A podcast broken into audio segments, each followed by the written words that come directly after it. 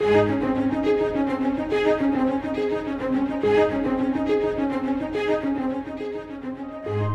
live in a very mobile world. Everyone is in a hurry to get somewhere. Throughout Scripture, God often taught people the greatest lessons along the journey. Today, we continue with Scott Pauley our study through the great journeys of the Bible.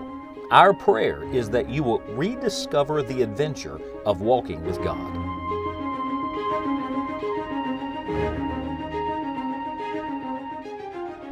I'm sure some of you are getting a little nervous now because we've been studying the great stories of the Bible, and to this point, we've not gotten out of the book of Genesis. Uh, let me put you at ease. We're not going to spend this much time in every book. Genesis is uh, not only the first book of the Bible, but it encompasses thousands of years, and some of the great journeys of the Bible are found there. But today, we're taking another step. We're going the second mile. We're going to the book of Exodus. Uh, today, I want to talk to you about the great journey that Moses had with God. Uh, now, his story, of course, is in the opening pages of the book of Exodus, and it continues really throughout the book because his journey becomes the, the journey of the children of Israel. But this is beautiful to me. Before the children of Israel had their 40 year journey with God, Moses had his 40 year journey with God. I'm thinking now of the words of the song, This world is not my home, I'm just a passing through, my treasures are laid up somewhere beyond the blue. Well, I think Moses was a man who understood that. He understood this world was not his home, uh, not in Egypt, not even in the desert, not on the backside of Midian. He was in lots of different geographical locations, but he was looking for something greater. He was looking for the Lord. He was looking for all God had for him. Now, his story is found in Exodus, but I want to read to you a summary passage from Hebrews chapter 11 about Moses. Here's what it says Hebrews 11, verse 23 By faith, Moses, when he was born, was hid three months of his parents, because they saw he was a proper child, and they were not afraid of the king's commandment. By faith, Moses, when he was come to years, refused to be called the son of Pharaoh's daughter, choosing rather to suffer affliction with the people of God than to enjoy the pleasures of sin for a season esteeming the reproach of Christ greater riches than the treasures in Egypt, for he had respect unto the recompense of the reward.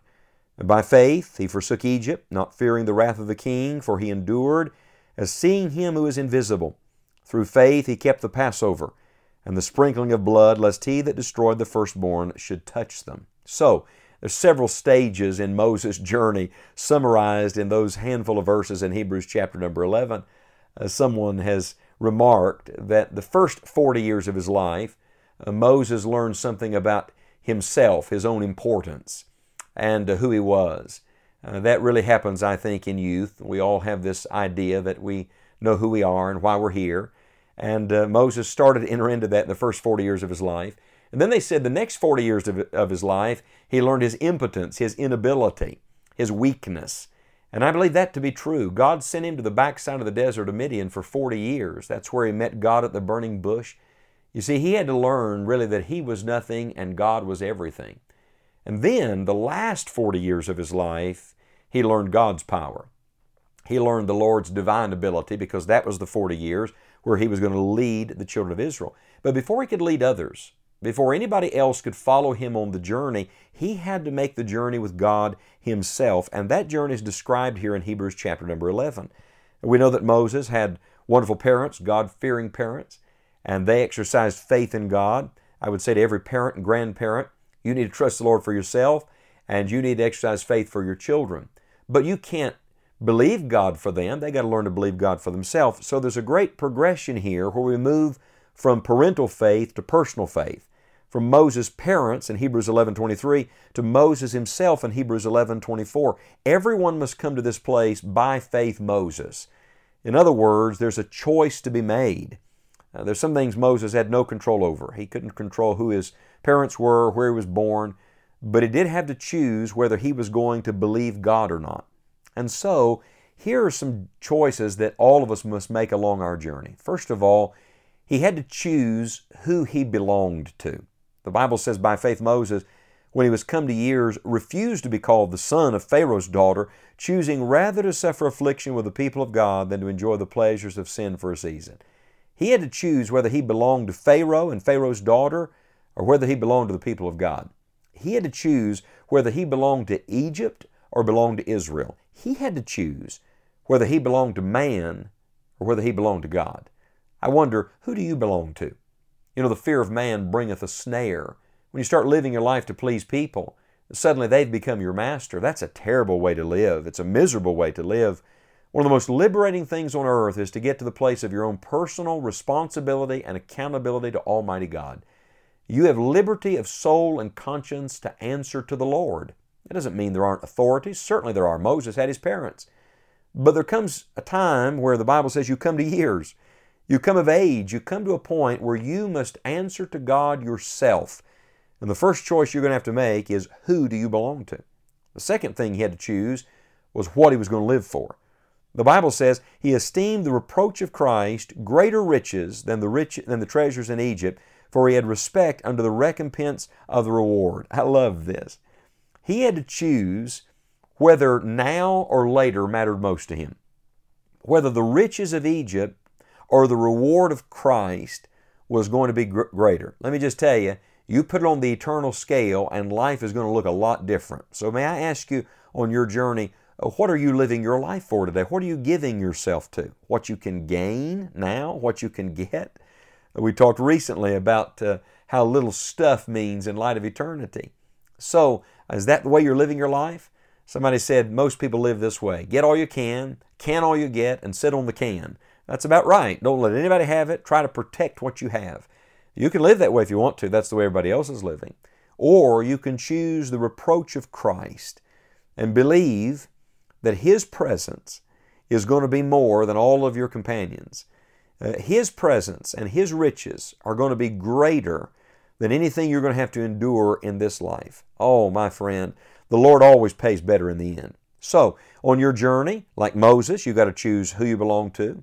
You've got to choose what you're going to live for. And then, listen to the last verse. Verse 27 says, By faith he forsook Egypt, not fearing the wrath of the king, for he endured as seeing him who is invisible. You're going to have to choose uh, where you're going to place your affections.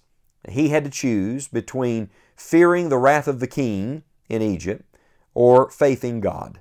I'll tell you, the opposite of fear is not boldness. The opposite of fear is faith. When you learn to get your eyes on the Lord and God becomes big in your life, then every man becomes small and everything becomes small and every need becomes small. Why? Because God is greater. I love the fact that in Hebrews 11:28 it says through faith he kept the Passover. So you, you see him continuing to follow the Lord all along this journey. Now, this is not the whole journey, it's just kind of a synopsis. The journey goes on and on, and it does for all of us. It's going to end for Moses on Pisgah at the top of Mount Nebo, looking over into the promised land. But from start to finish on his journey, he had to choose who he was going to live for, what he was going to live for, and where he was going to place his affection. And you and I have to choose the very same thing. I want to challenge you today. You know, God may have you right now in a palace like Moses in the early days. He may have you in a desert. You know, there's some lessons that can only be made and learned in the desert. I think it was Barnhouse that said that the man who was going to thunder in Pharaoh's court uh, had to first stand barefooted before the burning bush. So maybe that's where God has you today. Or maybe you're called on to lead some people and you feel like you're out in the wilderness wanderings. Wherever you are, know this God is greater and God can be trusted. The journey is always a journey of faith, and the destination is always the Lord's presence. Walk with Him today, trust Him today, obey Him today. Promise you, when you get to the end of the journey, you're going to be very glad that you did.